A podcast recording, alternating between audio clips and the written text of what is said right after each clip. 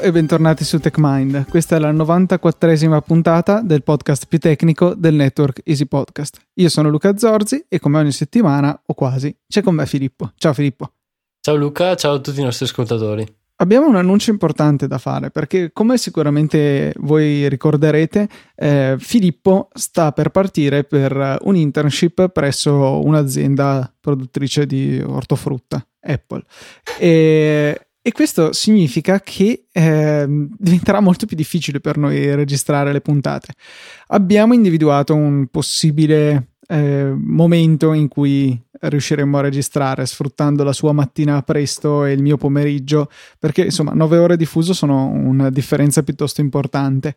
Dobbiamo poi riuscire a organizzarci anche per fargli avere un microfono, dato che lo spazio in valigia chiaramente è limitato per stare via tre mesi e non è pensabile portarsi via il microfono che ha qui. Per cui vi avvisiamo che probabilmente ci sarà una pausa nell'uscita delle nostre puntate perché insomma bisogna cercare di organizzarci con la logistica anche perché poi non sappiamo esattamente come sarà il tuo appartamento magari non so ci sarà gente che urla e strepita tutto il giorno e tutta la notte.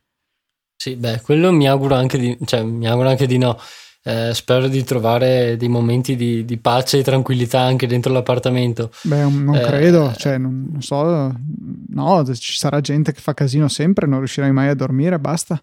No, beh, potrei anche tornare dopo una settimana. Eh, no, a parte gli scherzi, comunque, sì, eh, il problema resta, i problemi restano principalmente eh, il fatto che avrò le giornate abbastanza impegnate, eccetto il weekend, spero eh, che come ha detto Luca non posso portarmi dietro lo Yeti che ho qui, qui a casa anche perché è abbastanza ingombrante come microfono eh, e appunto il fuso orario perché eh, 9 ore di fuso significa che o si registra quando è sera da me e, e mattina presto qui in Italia ma Luca non andrebbe a genio. No, anche perché che... dovrebbe essere mattina veramente presto e tendenzialmente sera veramente tardi da te, per cui insomma eh, non sarebbe il massimo. Cioè, vorrei vedere Oppure... magari registrare, che ne so, alle 11 di sera per te, alle 8 di mattina per me, o insomma, non è il massimo. Vero anche quello, oppure come dicevi te, sfruttando mh, mm, la mattina da me e il pomeriggio qui in Italia. Che tra l'altro sarebbe bellissimo. Ah no, no, ok, sarebbe lo stesso giorno. Se invece facessimo appunto la sera da te e la mattina da me, potremmo registrare in due giorni diversi, però in contemporanea, che sarebbe una cosa molto in meta. Effetti, è vero. Però dai, a, a parte questo, er, fatto questo dovuto avviso, torniamo in puntata e eh, giusto rapidamente volevo parlare di Venom, una vulnerabilità di cui si è parlato tanto, ma non su TechMind. Venom, eh, tra l'altro, non, probabilmente noi italiani non abbiamo molto colto il, il gioco di parole. Venom eh, significa tipo veleno del serpente, una cosa del genere. Infatti, eh, il logo è un serpente perché sappiamo che adesso le vulnerabilità, se non hanno un logo, se non hanno un bel nome, non sono degne di essere considerate tali. Venom, che a partire dal nome è stato ricostruito il, eh, come si chiama il, l'acronimo. esatto, l'acronimo da cui derivava è Virtualized Environment Neglected Operation Manipulation, che non ci dice assolutamente niente. In sostanza è una vulnerabilità che da anni si nascondeva nel Virtual Floppy Disk Controller utilizzato in alcune piattaforme di visual- virtualizzazione. Avete sentito bene? Sì, floppy.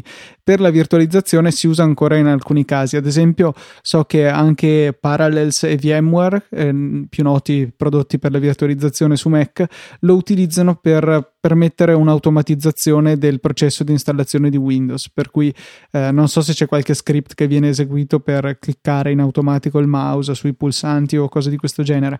Fatto sta che comunque è una tecnologia decisamente vetusta e abbandonata nei computer reali, ma che ancora sopravvive nella virtualizzazione.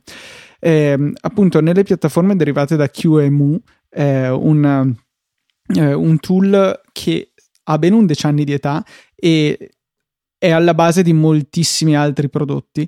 Tra l'altro, scritto originariamente da un francese, Fabrice Bellard, che è lo stesso che ha scritto FFmpeg, il, cioè che ha fatto soft... tutto in realtà. Sì, tra l'altro, eh, FFmpeg è il responsabile per le puntate che sentite ogni settimana perché io le esporto in AIF non compresso e poi con FFmpeg le converto in MP3. Eh, ma a parte questo dietro le quinte, eh, abbiamo diversi ehm, appunto diversi sistemi di virtualizzazione che sono risultati vulnerabili. KVM, Xen, VirtualBox, questo decisamente noto anche nell'ambito consumer, e QEMU stesso. Amazon invece è a posto, malgrado si basi su Xen, perché comunque usa una tecnologia, cioè una, un fork loro interno di Xen, per cui tutte le macchine che sono sui web services di Amazon sono al sicuro. Eh, come sono al sicuro anche i clienti di VMware, Hyper-V di Microsoft e Box, che non so nemmeno cosa sia, perché hanno implementato un codice totalmente personalizzato e non basato su QEMU.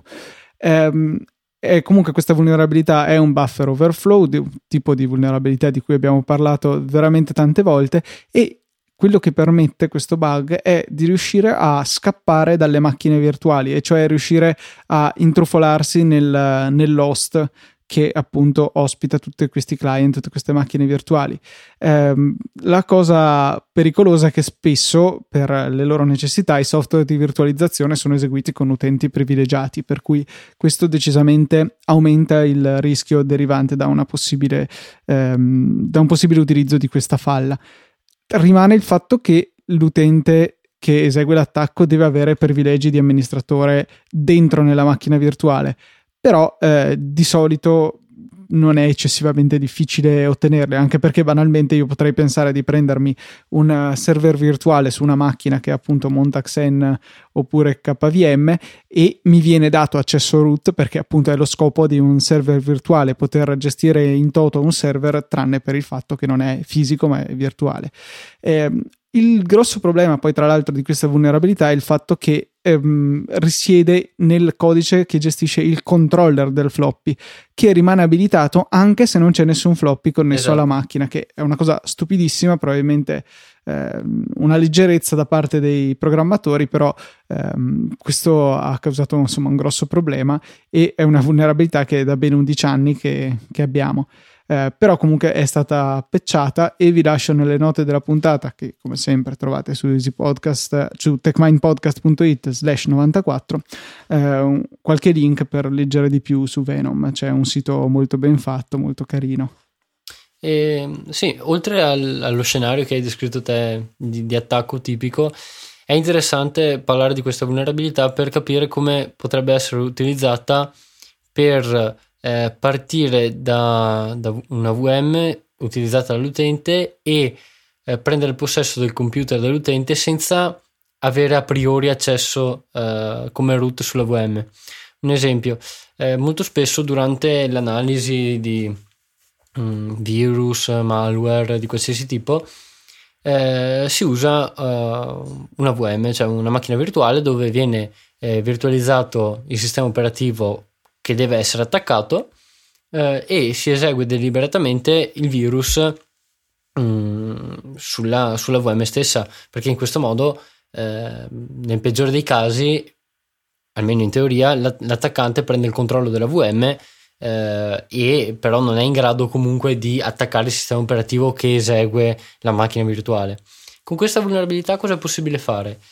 Eh, l'attaccante può ehm, attaccare il sistema operativo che, che, che, viene virtualizzato e dal sistema operativo che viene virtualizzato poi attaccare la VM e prendere il controllo del sistema operativo che, virtualiz- che esegue la VM. Eh, e quindi sca- cioè, eh, il fatto che sia possibile scappare da, da una virtual machine rende veramente eh, interessante questa vulnerabilità. È sempre affascinante, non è la prima del suo tipo, però è affascinante quando si riesce a scappare da una virtualizzazione, eh, proprio perché teoricamente eh, sarebbe come a livello filosofico, teorico, immaginario, come se un attaccante fosse in grado di scappare dal computer stesso che attacca eh, e andare oltre il computer eh, su cui viene eseguito il suo codice. Eh, questo è un po' il significato di scappare dalla VM. Ecco. Abbiamo invece un'altra vulnerabilità che eh, tocca più da vicino noi di TechMind perché noi due siamo utenti Mac, ma immagino anche buona parte dei nostri ascoltatori. Eh, Filippo, di cosa si tratta? Sì, una vulnerabilità eh, scoperta e descritta da Pedro Villassa, che è un ricercatore eh, noto oramai anche su TechMind, l'abbiamo menzionato diverse volte. Ehm, e a differenza delle altre vulnerabilità famose, questa non ha né un nome ufficiale né eh, un logo. Eh, proprio perché in realtà cioè, mh, mm, perché è una cosa seria. Esatto è una cosa seria e è, è abbastanza serio anche il ricercatore eh, che ne parla. Diciamo che non gli piacciono questo tipo di, di trovate da PR eh, vabbè eh, di cosa si tratta? Di cosa stiamo parlando eh, anzi, cosa permette di fare questa vulnerabilità? Poi parliamo in dettaglio di dove risiede la vulnerabilità. Permette di eh, installare un rootkit eh, o di breakare un, un, Mac in maniera permanente, anche ehm, attraverso mh, mm, diverse installazioni di sistema operativo, ehm, formattazioni del disco, qualsiasi cosa. Eh, questo è possibile perché la vulnerabilità eh, sta nel firmware interno e quindi in EFI. Eh, e appunto il problema, cioè la vulnerabilità vera e propria, sta nel fatto che sia possibile flashare eh, appunto il firmware EFI a partire da userland, cioè da, um, dall'ambiente normale di esecuzione eh, del sistema operativo. Eh, avevamo già parlato di un attacco a, a EFI a, U- a UEFI in realtà eh, quando avevamo parlato di Thunderstrike eh, non mi ricordo se a gennaio o febbraio comunque troverete il link alla puntata probabilmente eh, e mh, mm, praticamente avevamo detto che era possibile installare una backdoor o un rootkit eh, praticamente connettendo un dispositivo hardware esterno eh, ad un Mac per e in qualche minuto appunto essere in grado di eh, installare questo rootkit eh, su Mac. Eh, l'avevamo chiamato l'attacco eh, della, della cameriera, una cosa del genere, era stato, era stato presentato in questo modo. Sì, uh, The Made Attack. Made Attack, esatto. Ehm, in questo caso invece eh, l'attacco non ha bisogno di hardware esterno né di accesso fisico alla macchina perché eh, è l'unica cosa necessaria per uh, effettuare questo attacco è ottenere i permessi di root. Eh, che ora mi direte, vabbè, però glieli devo dare io all'attaccante. Sì, è vero, però mh, mm, in realtà i local privilege escalation mh, mm, LP non sono così rari su S10. Eh, quindi significa che ci, c'è un gran numero di attaccanti in grado di eh, eseguire del codice con permessi Mm, normali di un utente standard ed elevare i propri permessi a root attraverso diverse vulnerabilità. Eh, che ovviamente Apple tenta sempre di patchare, anzi patcha sempre ad ogni versione del sistema operativo, però comunque ne restano diverse. Ehm, comunque, una volta che l'attaccante ottiene i permessi di root, ehm, gli basta mh, mm, far scattare un ciclo di sleep per disabilitare praticamente le protezioni eh, in scrittura del, eh, della regione del BIOS eh, contenente il firmware stesso appunto eh, quindi che è una cosa di sicurezza comunque di base, non è possibile scriverci eh, mentre il sistema operativo è avviato e c'è tutta una procedura per riuscire a sbloccarlo, eh, appunto per impedire questo genere di attacchi. Esatto, perché altrimenti eh, quello che poi capita alla fine con questa vulnerabilità è che chiunque, chiunque abbia accesso di root al sistema eh, possa installare qualsiasi cosa eh, su EFI, quindi eh, flashare eh, il BIOS, che è ovviamente un, un, un problema enorme di sicurezza perché eh, una volta che è in grado di compromettere un livello così basso del, del sistema della macchina, eh, è anche difficile ehm, notare, comunque, anzi, non notare, ma ehm, è difficile accorgersi di qualsiasi altro tipo di attacco perché eh, più in basso si compromette la chain of trust, quindi la catena di, eh, di autorizzazioni e di, eh, e di, fiducia mm, che c'è sulla macchina, eh, più sei in grado di ingannare il sistema operativo e l'utente poi, eh, cioè la macchina, il sistema operativo e l'utente, perché eh, praticamente si può controllare tutto il resto del sistema come se fosse una marionetta, eh, per fare un paragone, un paragone abbastanza semplice. Eh, la cosa interessante appunto è che ehm, può essere, si può attaccare una macchina vulnerabile a, questo tipo, a questa vulnerabilità se ehm, è già stata mandata in sospensione e risvegliata.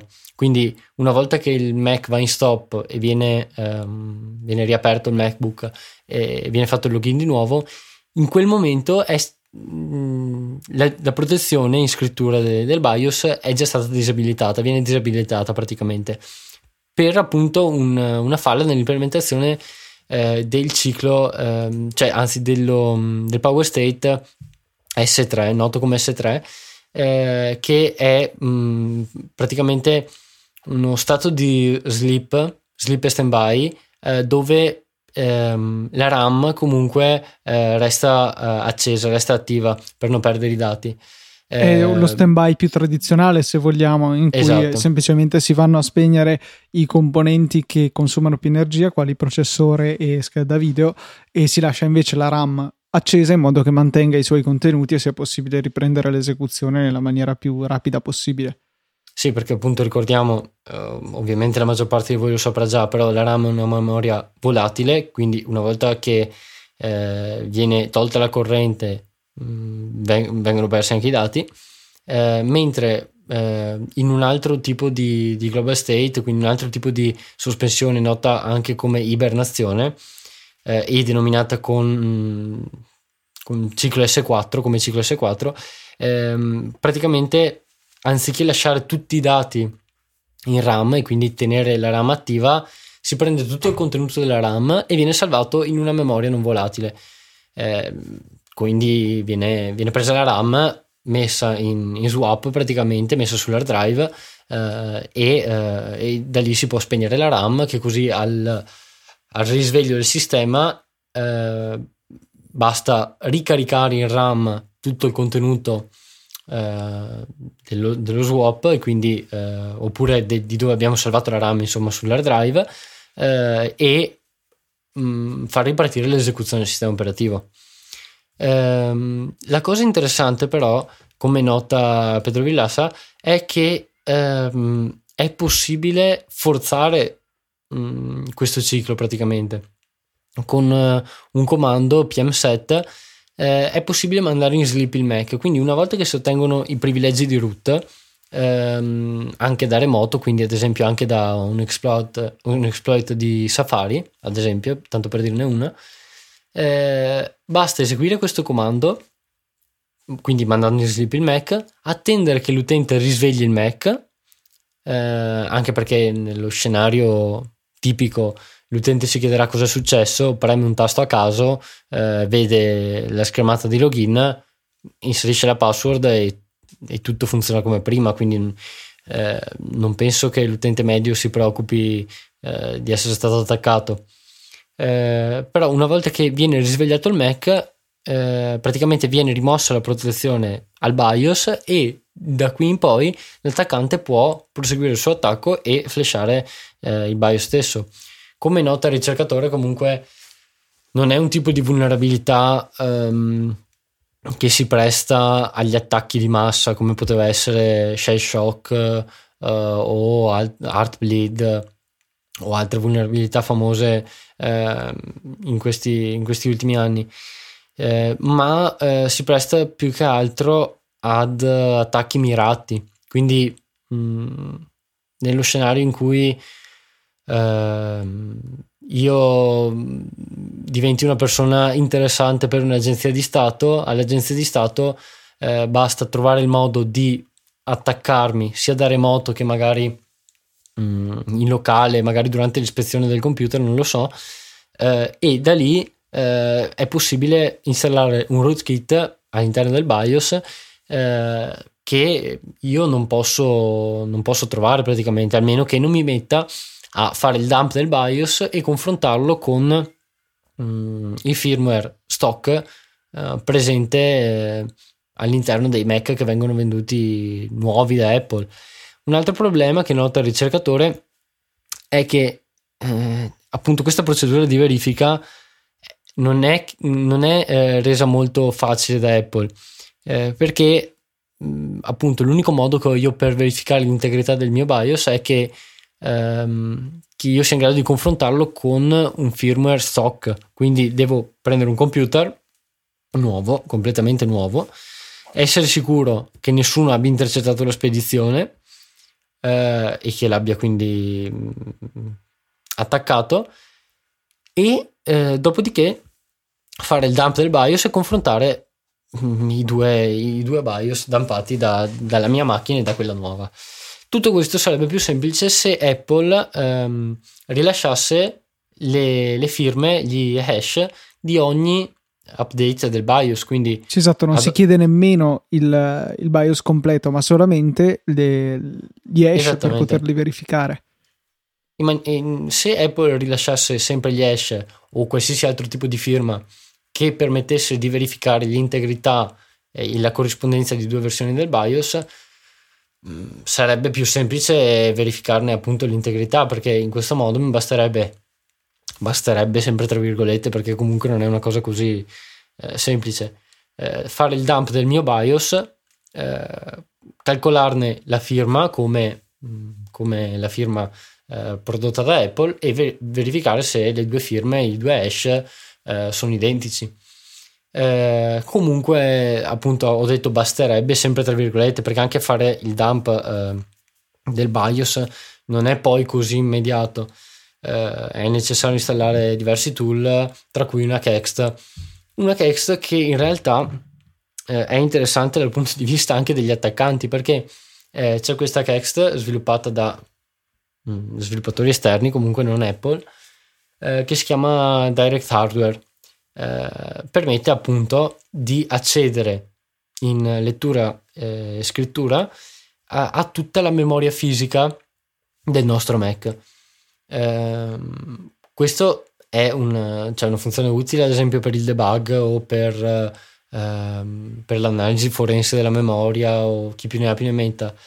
Eh, però eh, qual è il problema? Come abbiamo già detto, Apple ha introdotto mh, mm, le firme sulle estensioni del kernel eh, a partire da Yosemite, giusto? Sì, eh, aveva oh. cominciato già con Mavericks, ma non erano enforzate, non era obbligatorio okay. di fatto utilizzarle. Invece da Yosemite per infor- impostazione predefinita è necessario avere tutte le kext firmate a meno di non eh, impostare un boot arg, cioè una, un, un'opzione di boot che mi pare che sia kext-dev-mod e impostarla a 1 in modo che appunto sia consentito il caricamento di kext non firmate. Oppure kext non firmate possono essere caricate se eh, sono in una whitelist all'interno del kernel eh, che Apple eh, permette praticamente. Eh, infatti questa kext non si capisce bene il perché eh, è in questa whitelist. Quindi qualsiasi kext eh, denominata direct hardware eh, può essere caricata dal kernel perché non viene verificata la firma, la firma perché è in questa lista bianca che permette il caricamento di qualsiasi kext. Eh, appunto questa kext viene utilizzata anche nell'attacco, quindi per eh, effettuare il dump o il flash eh, viene utilizzata anche questa kext. Sì, e gli unici Mac che sono eh, immuni da questo bug sono quelli dal 2014 in poi. Eh, non è stato, um, anzi, no, forse anche quelli del 2014 sono vulnerabili, per cui proprio gli ultimissimi sono sicuri. Non è stato rilasciato un aggiornamento che metta in sicurezza anche modelli di anni precedenti. Sì, in realtà non si capisce bene mh, mm, se Apple abbia fissato questo bug per sbaglio o se ne fosse a conoscenza eh, qui ovviamente come al solito si possono solamente fare supposizioni, eh, teorie, gombloddi e, e, e, chi più ne ha più ne metta, però eh, vabbè, eh, non si sa e comunque non è certo ancora su quali Mac sia vulnerabile o meno, anche perché comunque non è, cioè, non penso siano stati testati tutti i modelli possibili immaginabili. Probabilmente dipende anche dal chipset e quindi a seconda del, del chipset che è montato eh, magari è stato fissato dal produttore del, del chipset, non ne ho più pallida idea. Eh, Villassa ha detto che ha confermato che funziona con eh, MacBook Pro Retina, MacBook Pro 8.2 che non so quale, probabilmente è il tuo, ehm, e un MacBook Air, tutti eh, pienamente pecciati da, da, Apple, eppure comunque sono, sono vulnerabili. Adesso volevo verificare cos'era questo MacBook Pro 8.2 che, eh, che eh, sinceramente non riesco così a mente a ricollegare i codici eh, macchina al, allora MacBook Pro ai, ai modelli stessi eh, però probabilmente potrebbe essere il mio perché eh, l'ultimo dovrebbe essere 11.2 può essere? no? non ho la più pallida, no, non ho la più pallida idea boh. non ho la più pallida idea ah, 8.2 15 pollici early 2011 è il tuo Esatto. Quindi sei eh, bellamente vulnerabile. Esatto, quindi nel dubbio, finito di registrare la puntata di TechMind, mi staccherò da internet in qualsiasi modo. Per sempre. Eh, esatto, e non, non, utilizzerò più internet con questo Mac. Sempre che non mi abbiano già attaccato, boh, può essere. Potrebbe essere. Pro tip, per guardare questo ho utilizzato un'applicazione gratuita presente nel Mac App Store che si chiama Mac Tracker, di cui troverete Bellissimo. il link nelle note delle applicazioni, sì, nelle note delle applicazioni, nelle note di questa puntata, ehm, che appunto consente di vedere tutte le informazioni di tutti i Mac e vari device Apple mai esistiti, molto molto carina, molto completa e è sempre il mio punto di riferimento, ecco, per quando ho questo genere di necessità. Sì, è stato rilasciato un update recentemente proprio di Mac Tracker che include l'Apple Watch, ma chi interessasse. Ecco, quindi è veramente completo. Anche questo chiaramente techmindpodcast.it slash 94 oppure nel vostro client podcast di fiducia. L'ultimo argomento per questa puntata di oggi, che mi ha molto interessato e che avevo sentito nella puntata 508 di Security Now, riguarda le, eh, i sistemi di accesso senza chiavi alle macchine. Avrete sicuramente presente che alcuni veicoli consentono di accedere al loro interno e di poi avviare il motore sempre solamente tenendo la chiave in tasca. E c'è sempre stato un lecito dubbio sulla sicurezza di questi metodi, perché non richiedono nessuna azione attiva, come invece potrebbe essere tirare fuori la tasca dalla chiave e premere un bottoncino sul telecomando. Eh, in effetti ci sono stati alcuni eventi strani in varie parti, soprattutto in America. Eh, ci sono stati riportati diversi casi in cui delle macchine venivano svaligiate, private di tutti gli oggetti di valore all'interno, senza evidenti segni di effrazione. Eh, per esempio, macchine proprio parcheggiate nel vialetto di accesso alle classiche case americane basse con il garage di fianco e, e con i proprietari dentro in casa, dopo un po' si ritrovavano la macchina svuotata di ogni suo contenuto. E a quanto pare i cattivi utilizzano un dispositivo dal costo di ben 17 dollari per entrare eh, in queste macchine, che è, devo dire, veramente sconfortante perché se fosse costato 17.000 magari eh, il fenomeno sarebbe stato più, più raro, invece così con questo con questa disponibilità così economica, eh, sicuramente è alla portata di tutti. Um, come funziona questo sistema? Beh, diciamo che queste macchine di solito hanno due eh, trasmissioni radio com- costantemente emesse dalla macchina.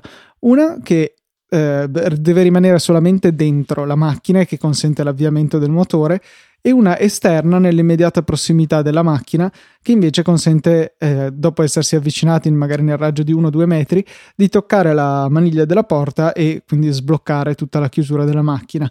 Più rimane chiaramente il classico telecomando che magari funziona anche a decine di metri di distanza.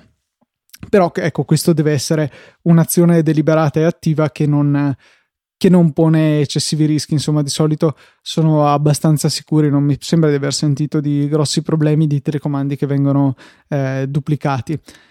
E praticamente mediamente i sistemi funzionano così, la macchina ogni tanto, abbastanza costantemente, trasmette un, un pacchetto per di- vedere se c'è la chiave intorno. Se la chiave rileva la, la trasmissione vuol dire che in prossimità risponde alla macchina e poi la macchina gli manda una, eh, una cosiddetta challenge, cioè un, un, pacchetto di dati che è unico e utilizzato una sola volta e la chiave risponde se il numero della macchina, poi chiaramente il seriale della macchina è corretto a quello associato alla chiave, la chiave risponde con eh, una, una risposta criptata derivante appunto dal challenge che gli ha mandato la macchina oppure vengono saltati i primi due passaggi, semplicemente la macchina continua a sputare fuori dei challenge e se la chiave li sente risponde con la risposta corretta. Tutto fatto piuttosto bene dal punto di vista della crittografia. Eh, il, I challenge non si ripetono mai, la crittografia è AES, quindi decisamente sicura. Però c'è un problema di base, un'assunzione di base in questo sistema che, è risultata, eh, che è risultata essere fatale. Cioè, assumere che se la chiave riceve il, eh, il, messaggio vuol dire necessariamente che è in prossimità del veicolo e quindi si può consentire il, l'apertura delle porte o peggio ancora l'avviamento del motore. Eh, questi ladri barra ricercatori, perché poi appunto anche i ricercatori si sono messi a cercare di investigare la situazione, si sono resi conto che se si amplifica adeguatamente il segnale, è possibile allungare molto il raggio trasmissivo di queste, questi sistemi.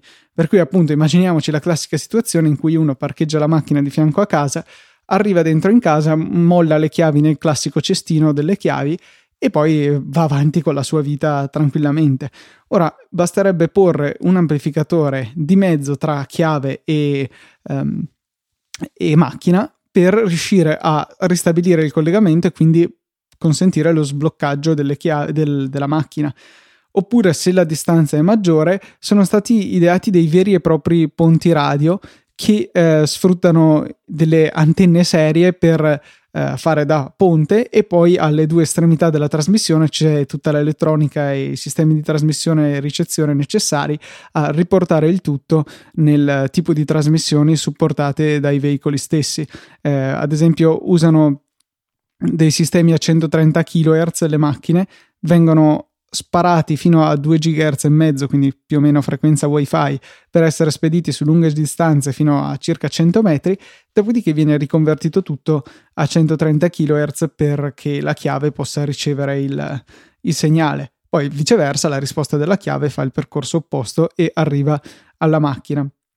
Per cui eh, il pericolo sta nel fatto eh, non tanto di un attacco di, tipo, di tipo replay, in cui una volta catturata la risposta della chiave è possibile riutilizzarla per aprire di nuovo la macchina, ma quanto il fatto che è possibile appunto creare un ponte tra una chiave distante e una macchina a sua volta distante, eh, utilizzando invece delle tecnologie radio che sono indicate per un raggio più lungo e mm, rimane come unica soluzione per chi dovesse avere questo tipo di, di accesso alla macchina e ehm, si senta preoccupato di mettere le chiavi in una gabbia di Faraday, un, per esempio una cassafortina o qualcosa che possa completamente schermare dalle onde elettromagnetiche che consentono la trasmissione dei dati.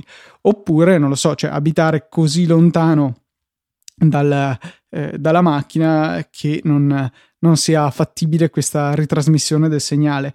E effettivamente viene il dubbio che ne valga la pena di avere questo, eh, questo rischio aggiunto della macchina che possa essere aperta per una, una, scomodità molto relativa, cioè premere un pulsante, cosa che magari possiamo fare anche mentre la chiave è in macchina. Perché se poi si può avviare il motore, magari comunque dovendo avere lo scoglio di avviare, cioè di aprire la macchina prima di poter avviare il motore con tutto questo balletto dei, dei ripetitori, forse è già meno grave però avere tutto affidato semplicemente all'assunzione di prossimità forse non è il massimo. Eh, anche, poi una volta entrati e se si riesce addirittura a avviare il motore ripetendo il segnale interno invece della macchina, eh, tutte le macchine per evidenti ragioni di sicurezza, una volta che il motore è avviato, non si spegne più. Eh, a me personalmente è capitato che ero salito in macchina con mio papà, la sua macchina ha solamente l'avviamento del motore con la chiave in tasca, non l'accesso a, all'intera macchina e ehm, guidavo io perché dovevo farlo scendere, poi io proseguivo verso casa, il problema era che le chiavi le aveva lui in tasca, per cui l'ho fatto scendere. Eh, sono ripartito e la macchina ha cominciato a lamentarsi dicendo che non c'erano le chiavi. Io ero tra l'altro terrorizzato appunto all'idea che si potesse spegnere la macchina, per cui ho cominciato, non dico a girare in tondo, ma quasi, ma comunque girare senza meta fino a che finalmente mi ha risposto al telefono e mi sono fatto dare le chiavi. Eh, però la macchina effettivamente non si è spenta, non lo sapevo all'epoca, anche se ci si poteva arrivare, che per ragioni di sicurezza non si può spegnere il motore una volta eh, acceso. Però ecco. Può ehm, essere che magari si spegnesse quando, quando ti fermavi? Eh, infatti no? era quello il mio timore, per cui arrivavo a, anche agli stop, che non mi fermavo mai veramente del tutto, magari continuavo a avanzare pianissimo, però non, non lasciavo mai che le ruote si bloccassero, perché se poi mi ritrovavo in mezzo alla strada con una macchina che non potevo più muovere, sarebbe stato un bel casino. Esatto.